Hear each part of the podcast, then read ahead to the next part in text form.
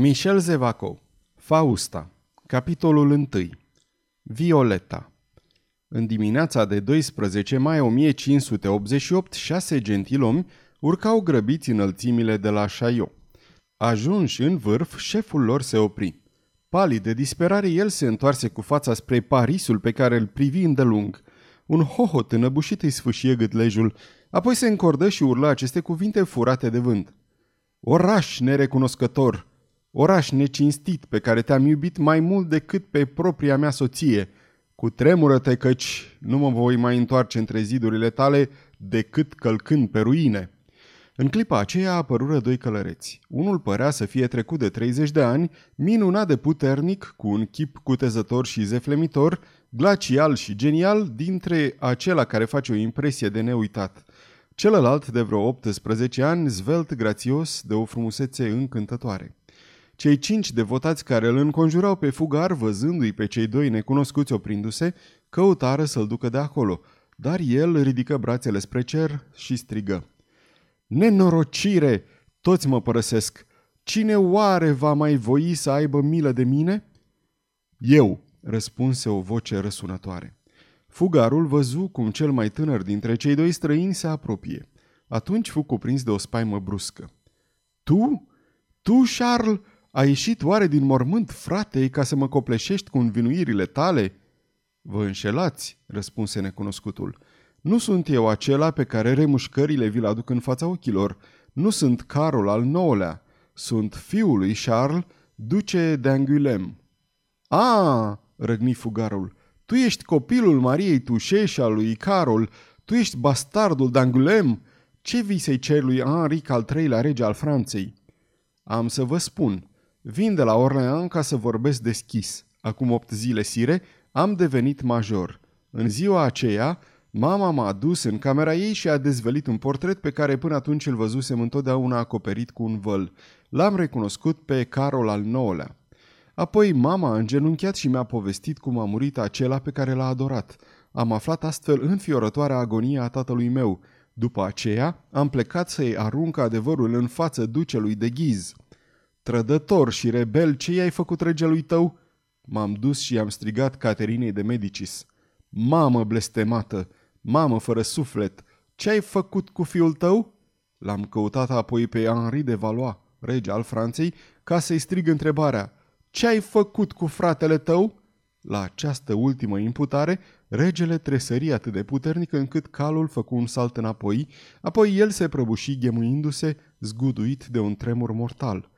În momentul acela, strigăte furioase izbucniră din piepturile celor cinci gentilomi. Toți își traseră spadele, dar atunci, însoțitorul ducelui d'Angulem sări în mijlocul grupului înfuriat, trase din teacă o spadă lungă și foarte calm le spuse Domnilor, este o chestiune de familie. Lăsați-i pe unchi și pe nepot să se explice între ei sau, dacă nu, am să cred că faceți parte din familie. În acest caz, voi fi obligat să cred că și eu fac de asemenea parte din ea. Spadele erau gata să se încrucișeze când regele făcu un semn poruncitor. Gentilomii se opriră. Ne vom mai întâlni noi, numai dacă domnul nu-și ascunde numele, strigară ei. Domnilor, spuse disprețuitor străinul, sunt cavalerul de Pardaion. Cavalerul nu păru să observe efectul uluitor produs de numele său și se retrase mai la o parte ca și cum această scenă violentă ar fi încetat să-l mai intereseze. Începu să privească atent o trupă de călăreți care, ieșind din Paris, se apropiau de Shiloh, fără prea multă grabă de altfel. Ducele d'Angulem rămase nemișcat. Întunecat, adevărat întruchiparea omului mustrat de cuget, Enric al III-lea se întoarse spre el. Tinere, îi zise el, în nenorocirea în care mă aflu, numai o întâlnire cu dumneata îmi mai lipsea pe drumul surghiunului meu. Roagă-te cerului ca în ziua când mă voi urca din nou pe tron să pot uita că mai umilit atunci când m-am aflat în mizerie. În ziua aceea mă veți vedea suind treptele tronului și smulgând-vă mantia regală. Până atunci nu pot nici măcar să vă urăsc. Nu aveți parte decât de mila mea. Parisul vă izgonește. Nu mai sunteți decât o fantomă a regelui, obsedată de fantoma victimei. Mergeți așadar, sire, căci iată, au început să vă urmărească. Priviți, până ce veți redeveni rege al Franței, fiul lui Carol al IX-lea, vă iartă. Henric al III-lea, alb de mânie, voi să bolborosească câteva cuvinte care se topiră într-un plânset. Dar oamenii rămași credincioși lui, zărind grosul călăreților care ieșeau din Paris, apucară frâul calului și îl traseră după ei. Charles d'Angulem rămase locului îngândurat cu ochii ațintiți asupra Parisului. Ce se petrecea atunci în sufletul lui?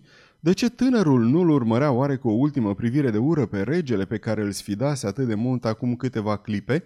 Puțin câte puțin, treptat, ultimele rămășițe ale violentelor simțăminte care îl zguduiseră se șterseră de pe chipul său, care deodată fu luminat de un zâmbet plin de duioșie. Cu o voce extaziată murmură. Paris, da, vin să caut aici răzbunarea, dar și dragostea. Paris, aici te voi regăsi pe tine, scumpă necunoscută, care mi-ai răpit inima. Violeta, gingașa floare violetă a dragostei. În momentul acela, cavalerul de Pardaion se apropie de el și îl bătu ușor pe umăr. Cu o mișcare largă, el îmbrățișe panorama Parisului și, privindu-l pe fiul lui Charles al IX-lea în ochi, îi zise Un tron de cucerit, monseniore. Charles de Angulem tresări ca un visător smuls din visele sale cele mai frumoase și îi băigui. Pardaion, Pardaion, despre ce vorbești? Îți spun numai că Henric de Valois nu mai este rege al Franței și că Henri de Guise nu este decât regele Parisului, iar Henric de Navara își și aruncă pe aici privirile sale de șoim în căutarea pradei. Asta înseamnă trei hoțomani pentru o singură coroană și că această coroană așezată pe capul domniei tale mi-ar putea folosi foarte bine la plata datoriei mele de recunoștință față de mama domniei tale. Acestea spuse, Pardagnon apucă pe o potecă care înconjura Parisul și străbătea cătunele Hule și Monsieu pentru a se opri în satul Montmartre. Violeta, murmură tânărul, de ce nu-ți pot oferi într-adevăr un tron? Apoi, emoționat și orbit de strălucirea celor ce le întrezărea în viitor, Charles d'Angulem se grăbi pe urmele însoțitorului său în momentul când grosul călăreților ieșiți din Paris urca înălțimea Chaillot. Cel care se afla în fruntea urmăritorilor era un om de 38 de ani, falnic ca statură și îmbrăcăminte, cu un chip frumos, cu o ținută mândră, cu un aer mohorât și fruntea brăzdată de cicatricea unei răni vechi. Era Henri de Lorraine, duce de ghiz. Domnilor, rosti el oprindu-se, regele e acum departe. Trebuie să renunțăm la speranța de a-l mai readuce în mijlocul supușilor săi. Spuneți un singur cuvânt, zise un gentilom de lângă el, dați-mi zece cai buni și vi-l aduc înapoi, viu sau mort. Moreve, ai nebunit oare? îl întrebă ducele pe același ton. Să-l lăsăm să fugă, ei drăcie, dar ce cu apariția asta din fundul iadului? Într-adevăr, în momentul acela apăruse pe vârful colinei o trăsură lungă și grea pe jumătate distrusă, prăfuită și trasă de un cal scheletic. Pe lângă calul pe jumătate leșinat mergea cu un pas de strigoi o țigancă cu o mască roșie, purtându-și cu o ciudată noblețe costumul bălțat, pe care cobora părul ei de un blond minunat. Cine ești?" întrebă ducele de ghiz, împingându-și calul spre ea. Țiganca se opri, dar nu scoase niciun cuvânt. Pe Dumnezeul meu!" exclamă ducele. Cred că țiganca asta își bate joc." Dar nu și sprăvi vorba, căci în aceeași clipă din interiorul acelui lucru fără asemănare, care era trăsura, se auzi o melodie. Un glas de o neasemuită puritate cânta încet. Ducele de ghiz păli dintr-o dată, vrăjit, ascultând pe jumătate plecat, fermecat.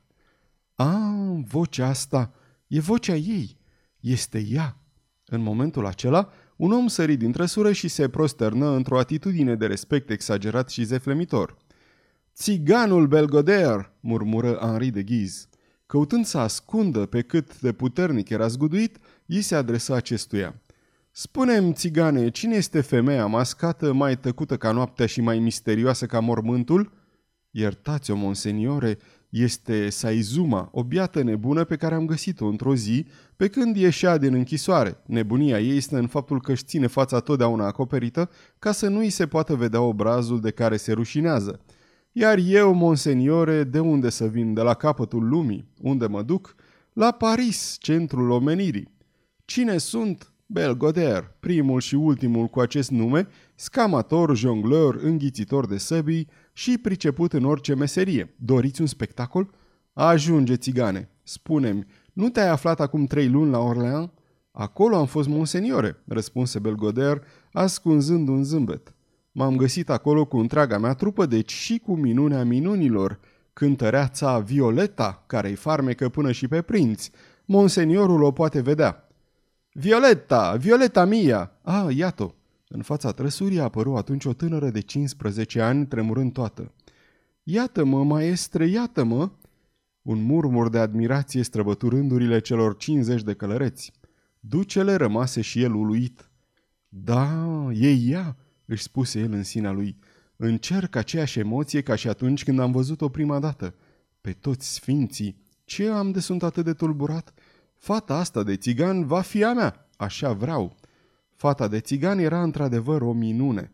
Văzându-i pe străine ațintind asupra ei ochilor scânteietori, ea își plecă capul. Atunci privirea ei o întâlni pe aceea a lui Ghiz și un fior de groază o zgudui. Păși înapoi se ascunse după perdelele de piele și alergă spre o femeie care, întinse pe o saltea, cu capul lângă o ferăstruică deschisă chiar deasupra dușumelei, palidă ca o moartă, respira cu greu. Mamă, mamă, murmură Violeta, omul de la Orleans, e aici. Ah, mi-e frică, nenorocirea am dă târcoale. Cuvântul de mamă părea nepotrivit adresat de această fată delicată femeii aceleia cu trăsături grosolane, fie ele chiar pline de bunătate și puțin subțiate de oftică. Sărmana copilă, gemuia. Curând n-am să mai fiu. Facă cerul să întâlnești un om care să te salveze. Speră, Violeta. Tânărul acela care n-a îndrăznit să-ți vorbească niciodată, cred că am citit în sufletul lui că te iubește. Violeta! Violeta! urlă după ea țiganul. Stai că pun eu mâna pe tine. Lasă copila în pace, porunci ducele de ghiz plecându-se spre Belgoder. Și ascultă-mă, ia punga asta, ea conține 10 ducați de aur. Te mai așteaptă încă 10 ca ea, mă auzi? Dacă îndeplinești în tocmai ceea ce va veni să-ți ceară cineva în numele meu. Belgoder se plecă până la pământ. Când se ridică, îl văzu pe duce, relundu-și în trap întins, în fruntea călăreților săi, drumul spre Paris. Atunci se ridică în picioare, aruncă o privire piezișe spre trăsura în care dispăruse Violeta și răgni. Iată, răzbunarea e în mâna mea! Sfârșitul capitolului întâi.